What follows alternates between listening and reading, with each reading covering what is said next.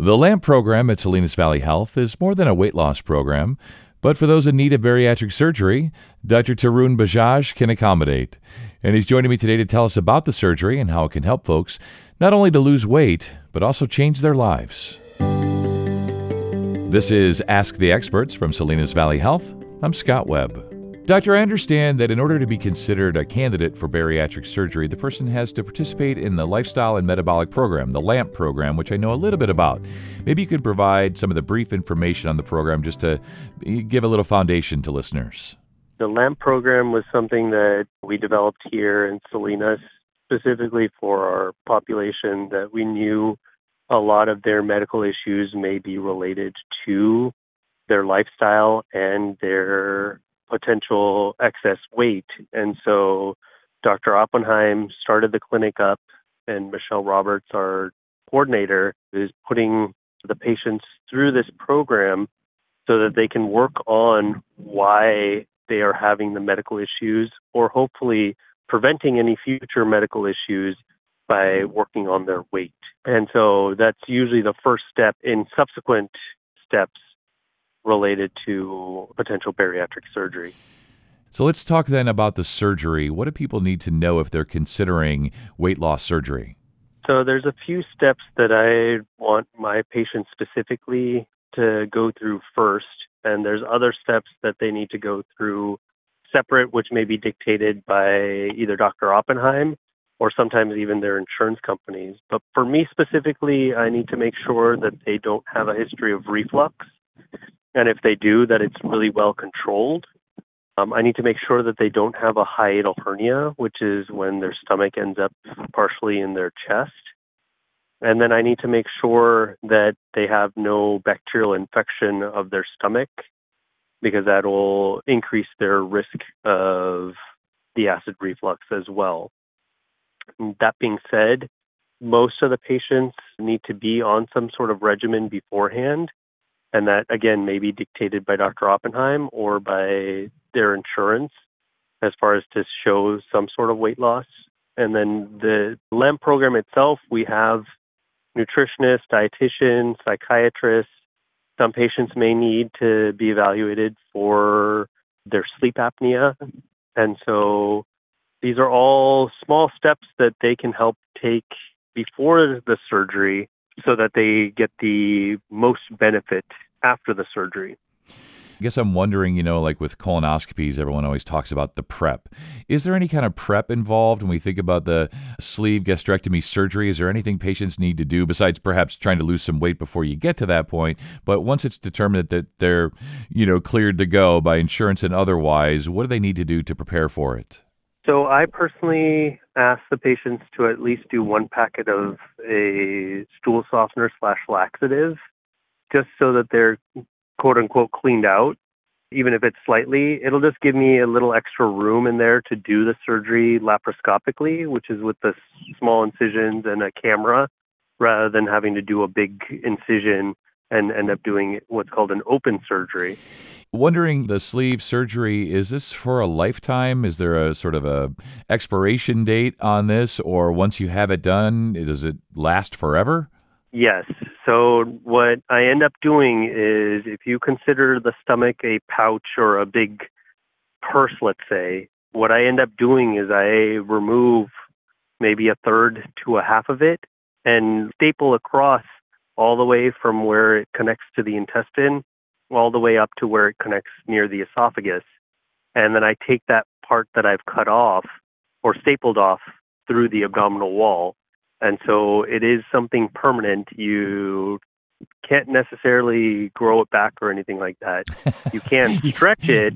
Sure. But that's where all the steps before the surgery are important because we want to make sure that you, again, are going to get the best benefit from another step in your journey to becoming a healthier person.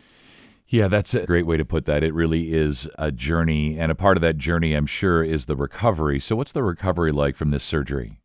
So, for us right now at this hospital, what we're doing is we're admitting the patients overnight. I do have them do a special contrast study where they drink they dye the day after surgery to make sure that everything is moving through the stomach properly or their new stomach properly. And then once that is uh, cleared, then we'll start them on their protocoled diet and they'll be discharged the day after surgery. Let's talk about the nutrition and the changes sort of immediately afterwards and then the weeks and the months and uh, you know then obviously for the rest of their lives.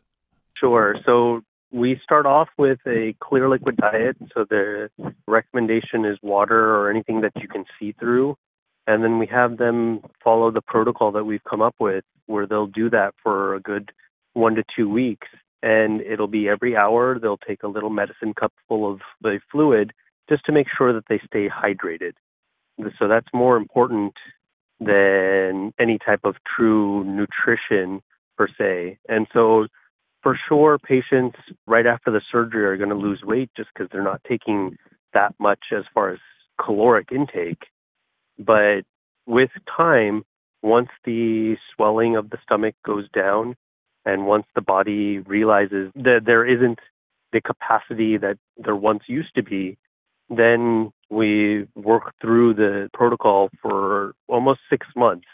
You're doing a different diet every few weeks. Hmm. Ultimately, you'll get to that point where you're doing the three square meals. But because I've taken a third, if not half, of the capacity that you used to have, you sure won't have a, a square meal the same size that you did six, eight, ten months before the surgery yeah, as you say, the uh, the stomach can't really grow back, right? So when we think about then in terms of like folks staying on track, obviously there's the nutrition part of it, the dieting part of it, and then I'm sure also lifestyle. I'm sure you recommend things, whether that's to start walking or running or just generally getting some exercise and things. So, what about lifestyle and also nutrition in terms of staying on track? So for lifestyle, I won't have patients be lifting anything more than 20 pounds but I do encourage them, like you said, walking, anything that that is a little more than just going from one room in the house to the other room of the house. sure, yeah.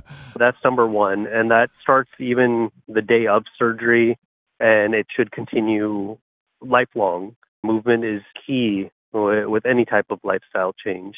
And then as far as nutrition goes, Michelle, as well as Dr. Oppenheim, and then the mm-hmm. nutritionists or dietitians will all work with the patients postoperatively to ensure that they are nutritionally repleted, be it with multivitamins or, if need be, protein shakes and the like, just to make sure that we aren't creating deficiencies now that we've taken part of the stomach out. You know, we uh, frame this as a journey, which it is, of course. So, in terms of support, uh, how long do folks have that support? You know, I think there's a sense for many people that well after they have this surgery whatever it might be you know and the bill's been paid that they're kind of on their way and on their own but I, I, don't get that sense from the lamp program so maybe you can tell folks what's the support like and how long are you there for them I personally am there if and when they need me. I will see them two weeks after the surgery to make sure that they're healing from the surgery. But the LAMP program itself, with Michelle, Dr. Oppenheim, and the others, we're available essentially 24 7.